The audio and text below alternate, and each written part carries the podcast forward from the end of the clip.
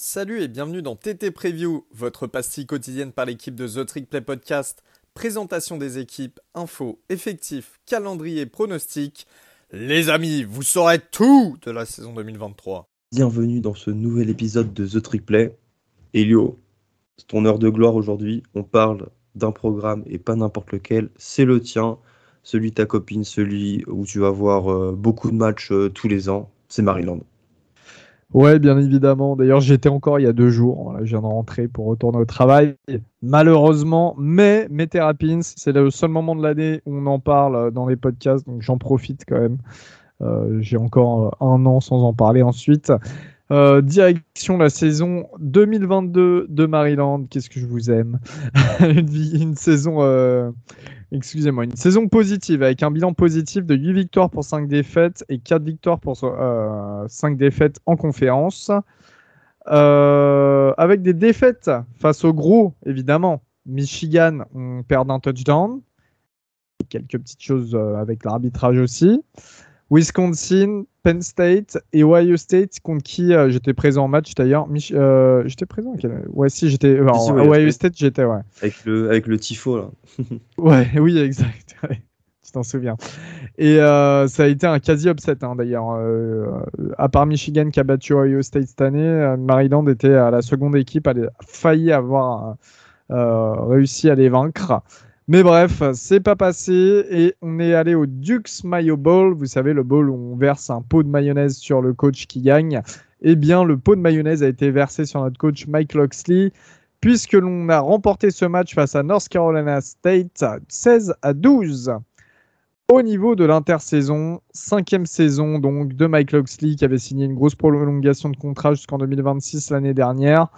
Euh, mais il y, a du, changement. Il y a du changement. Notre offensive coordinateur Dan Enos est parti pour le même poste du côté d'Arkansas. Et euh, on a récupéré mieux, je dirais, en la personne de Josh Gattis. Alors Josh Gattis, pour ceux qui ne le savent pas, c'était l'ancien co-offensive coordinateur d'Alabama avec Mike Loxley à l'époque où Alabama euh, avait toute l'équipe, les Waddle, Ruggs, etc., euh, Tago Bailoa, machin. Enfin, l'époque ultra forte de Bama. Euh, Josh Gattis qui a ensuite été du côté, qui était offensive coordinateur du côté de Michigan où il a gagné le Broyles Award qui récompense le meilleur assistant du pays en 2021. Et l'année dernière, il était du côté de Miami, ça s'est beaucoup moins bien passé. Euh, mais bon, on connaît un petit peu euh, les, défauts de Miami, donc voilà, il est là pour, euh, pour se relancer. On sait qu'il va sûrement rester qu'une saison avant de potentiellement prendre un poste, un poste de head coach. Il sera accompagné de Kevin Sumlin en co-offensive coordinator, qui était l'ancien coach de Texas, hein, vous le connaissez, ancien coach de Houston, puis de Texas A&M, et ensuite d'Arizona. Euh, donc beaucoup, beaucoup d'expérience pour euh, l'attaque. Au niveau de la défense, c'est la deuxième saison de Brian Williams, qui était notre ancien D-line coach.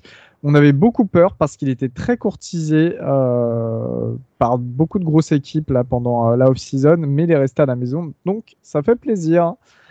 chez les commits, 36e meilleure classe avec 4 joueurs 4 étoiles, 25 joueurs en tout, donc énormément de commits. Au niveau des transferts, 28e classe, avec 10 arrivées, dont 3 anciens 4 étoiles. On en discutera tout à l'heure. Gus, l'attaque, c'est reparti pour un tour. Bah oui, évidemment, je vais te laisser en, parler, mais euh, ouais, ouais, c'est maintenant c'est combien, c'est la combienième euh, saison de la Tolia Tagovailoa C'est la troisième? Euh, Ouais, ouais, ouais, oh. ouais, ouais, c'est sa troisième, ouais, troisième. Bah, ça, c'est ça c'est bien. Après, je sais que vous avez eu quand même pas mal de pertes chez les receveurs, mais encore une fois, ça pousse derrière et vous êtes allé chercher un joueur que moi j'aime beaucoup, euh, qui est euh, Cannon Prather de West Virginia. Est-ce que tu peux nous en dire non, euh excuse-moi, excuse-moi, je vais, je vais, juste interrompre un instant. Je fais des conneries. C'est la, c'est sa quatrième saison parce qu'il était là pour la saison Covid, évidemment. C'est la saison Covid qui, à chaque fois, tu sais, j'arrive pas à m'en sortir avec ça. Bah, qu'est-ce que tu peux nous dire de votre attaque? Bah alors euh, Tolia, hein, qui est euh, le recordman de, de la fac, hein, euh, l'année dernière, il a lancé 3 milliards, 18 touchdowns pour 8 interceptions et couru pour 4 touchdowns. pourquoi aussi peu de touchdowns? Parce qu'en fait, il n'a pas joué tous les matchs ou il a été blessé quelques fois, donc il a dû sortir. il, il, a également beaucoup laissé le ballon au running back Roman NB et à d'autres qui ont marqué à la course. Donc voilà, mais normalement, il devrait avoir plus de touchdowns euh, dans ses mains, euh, Tolia. Et justement, y a son remplaçant, donc j'en parlais, Billy Edwards, qui est l'ancien transfert de Wake Forest, sera là. Et il a pas mal joué l'année dernière. Deux matchs en, tant que titulaire, plus sept apparitions. Enfin, sept matchs il est apparu en tout. Donc voilà pour vous dire que Tolia n'a pas eu tous les snaps l'année dernière, ce qui aurait encore plus gonflé ses stats. Et euh, c'est une room assez deep, hein, la room de, quarterback. Euh, il y, en a, il y en a pas mal sous scholarship et des, euh, des mecs avec des bons potentiels. Donc c'est assez intéressant. Le futur s'annonce quand même plutôt, plutôt pas mauvais. on a eu beaucoup de départs, Gus, du côté des receveurs. Bah ouais, vous, vous, perdez, vous perdez votre ancien 5 étoiles, Rakim Jarek. Putain, ça fait. Il part déjà. Le ouais, coup de vieux. Dante Demus et Jacob Copeland pour la NFL, mais vous avez des très beaux retours et notamment de très beaux joueurs euh, qui sont arrivés en provenance du portail des transferts. Mais je veux te dire, c'est pas étonnant quand tu as Mike Loxley, Mike Loxley, un spécialiste des receveurs au poste de bah, C'est ouais, ouais, totalement, totalement. Et puis c'est intéressant. On garde notre super senior Jason Jones qui était euh, pressenti pour aller sur le portail des transferts, finalement qui reste pour euh, sa dernière saison. C'était le meilleur receveur en 2022. Et donc, comme tu le disais, sur le portail, on a deux très bonnes arrivées. On a Caden Prater, le sophomore, euh, qui était un 4 étoiles plutôt haut et euh, qui était bien classé sur le portail des transferts, qui arrive de West Virginia. C'est un mec qui est originaire du Maryland. Et deuxième mec originaire du Maryland, Tyrese Chambers, qui arrive de Florida International University. Après euh, trois saisons à 2500 yards et 21 touchdowns en tout.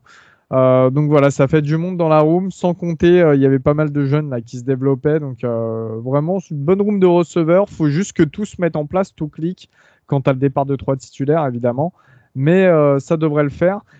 Derrière, on sait qu'en Titan, on a l'excellent CJ Dupré qui est parti du côté d'Alabama, hein, qui va avoir un gros rôle là-bas. et c'est normal. Mais il va être remplacé par Corey Daichis qui s'est euh, vraiment imposé l'année dernière. C'est un très bon joueur. Voilà, c'était le deuxième meilleur receveur d'ailleurs la saison euh, passée. Donc euh, c'est pareil, ça fait pas, pas tant peur que ça. En revanche, la O-line, c'est un petit peu plus compliqué là. Pour le coup, c'est des départs difficiles à combler. Mais surtout quand tu vois les destinations, quoi. Ça montre que l'an dernier, vous aviez.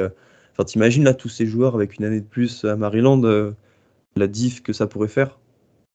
Mais alors tu sais, euh, bon alors déjà on a les deux départs, hein, Jalen Duncan et Spencer Anderson qui sont partis à la draft chez les Titans et les Steelers.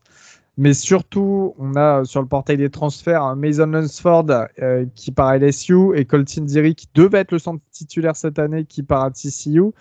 Et en fait, euh, c'est marrant parce que hier, il y a un, article sur The Athletic qui est sorti qui parle de Maryland. très très bon article de, de Mandel et euh, Mike Loxley est interrogé et en fait explique que le problème c'est que la NIL est arrivée à un moment où nous on venait de refaire notre euh, toutes nos infrastructures euh, de football qui a coûté plus de 250 millions de dollars donc c'est énorme. Et en fait bah, Florida d'ailleurs les supporters de Florida s'assimilaient à la même chose sur les réseaux sociaux parce qu'ils ont eu le, même problème. Et en fait bah, tout cet argent maintenant aurait été plus important à être dépensé en NIL et, euh, Loxley a lâché une phrase euh, assez, assez marrante. Il a dit euh, Maintenant, les joueurs préfèrent être payés et s'entraîner dans, des dans des poubelles, des trash cans, il a dit, que l'inverse. Alors qu'à l'époque, finalement, un beau centre d'entraînement, ça aurait direct attiré les joueurs. donc voilà, mais on est dans, dans l'ère de la Nil, donc les joueurs partent, prendre des plus gros chèques ailleurs. en revanche, quand même, sur l'O-line, on a beaucoup d'arrivées sur le portail des transferts, avec notamment les tackles. Euh, Marcus Demerville, qui est un ancien 4 étoiles de LSU. Et euh, Gutli qui était un des meilleurs euh, tackles sur le portail des transferts, qui arrive de, euh, de, de, FCS ou Division 2 Non, Division 2, je crois. Frostburg State, qui est une fac. Alors, j'ai visité cette fac vraiment parce que j'ai un pote qui allait, il me l'a montré. C'est au milieu de nulle part dans l'ouest du Maryland, au milieu de la campagne, à côté de la, Virginie occidentale. Voilà, donc euh, Ayedze qui était un des mecs les plus demandés, ça fait du bien euh, de l'avoir récupéré. Il y a deux autres intérieurs au line aussi euh, qui étaient titulaires dans leurs équipes, un de Duke et un d'une autre équipe qui, qui sont arrivés. Au post running back, bien sûr, on a Roman MB qui sort d'une saison freshman à quasiment milliard d'edit touchdowns, exceptionnel, sachant que le comité autour a beaucoup couru et qui reste très solide, avec notamment Littleton, Brown, McDonald qui sont toujours là. Voilà. Gus, tu veux que je parle défense?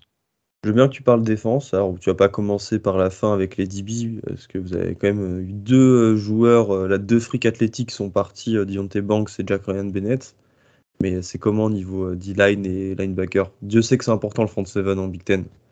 Bah ouais, et justement, il y a eu pas mal de départs sur la D-line, mais alors, c'est grave et pas grave. Notre, notre coach, euh, notre défensif coordinateur Brian Williams, c'est un D-line coach de base. Il a formé des bons D-line. Euh, il en a développé pas mal. Et là, il y a deux anciens 4 étoiles qui commencent à pas mal jouer l'année dernière, qui sont de retour. Tommy King Bessoté et Tazy Johnson, qui sont originaires du Maryland, qui faisaient partie de la grosse classe qu'on avait eue il y a deux ans là. Euh, donc ça, c'est bien et c'est peut-être le next step pour eux. Et sur le portail des transferts, on récupère euh, Phillips, qui est un bon joueur de Tennessee, euh, que Tennessee voulait garder d'ailleurs, apparemment. Ils étaient un peu déçus de le perdre. Et surtout, on a l'arrivée de Donnell Brown, qui arrive de San Francisco en FCS. Et en fait, qui, était un des joueurs les mieux notés euh, par les, sites de notation, etc.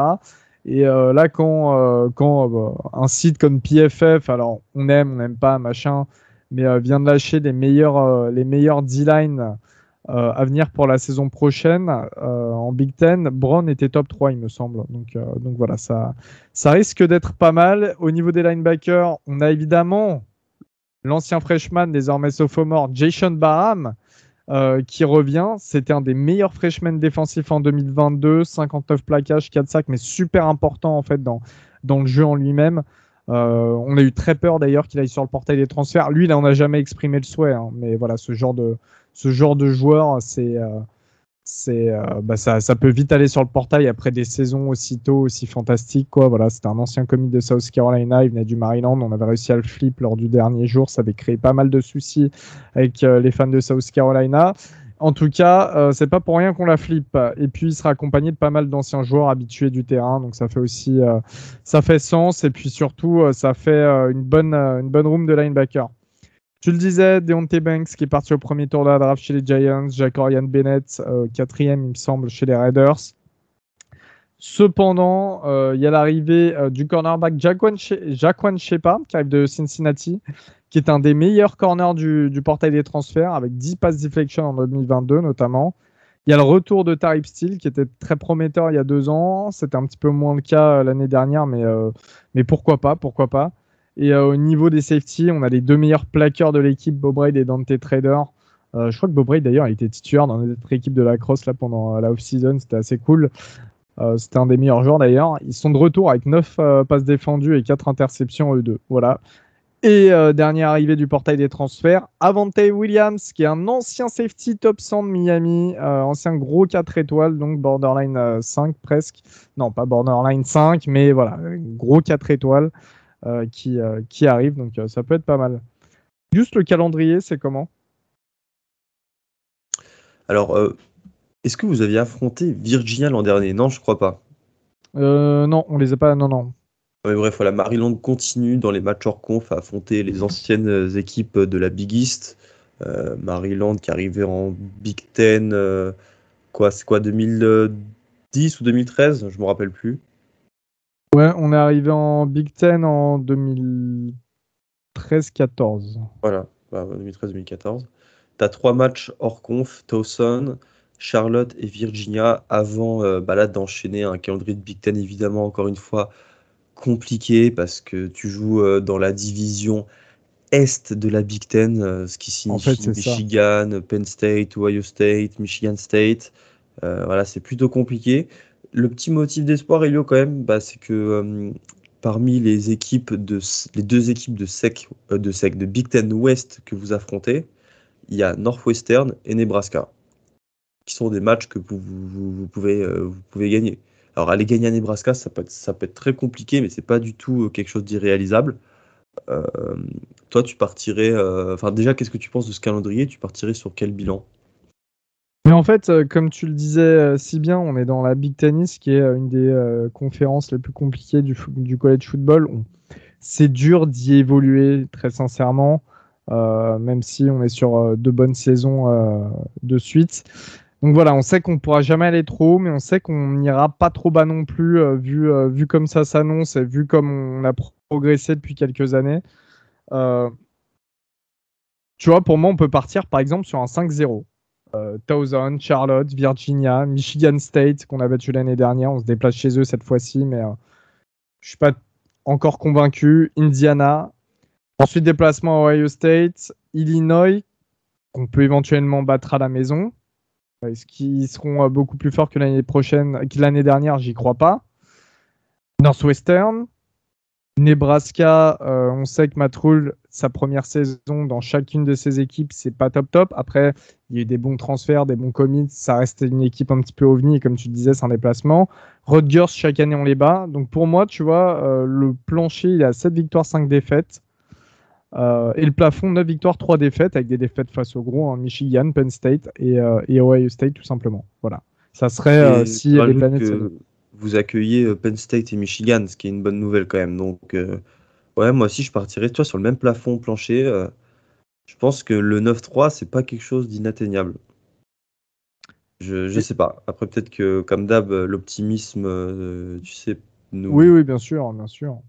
Mais euh, non, non, mais après, tu me connais, en, général, je suis quand même clairvoyant euh, sur, sur nos previews et tout au niveau de Maryland. Je suis pas, ça sert à rien de se mettre au-dessus, euh, de se faire des faux espoirs, puis d'être déçu après quand c'est ton équipe favorite. C'est vraiment un truc horrible à faire. Donc, non, sincèrement, c'est. C'est ce que je souhaite, mais voilà, je, je, préfère rester sur le plancher à cette victoire 5 défaites. quand tu es ambitaniste et que tu sors des, des, des bilans positifs, hein, c'est déjà très bien, c'est ce dont il faut se rendre compte. Euh, et, voilà, quoi, tout simplement. Moi, je sens très bien le 8-4. Allez, bah Inch'Allah. bon, en tout cas, euh, c'est la fin de cet épisode. On vous souhaite une excellente journée. Go Terps, bien évidemment. Et on se dit à la prochaine. Salut Gus, salut tout le monde. Salut Elio, salut tout le monde.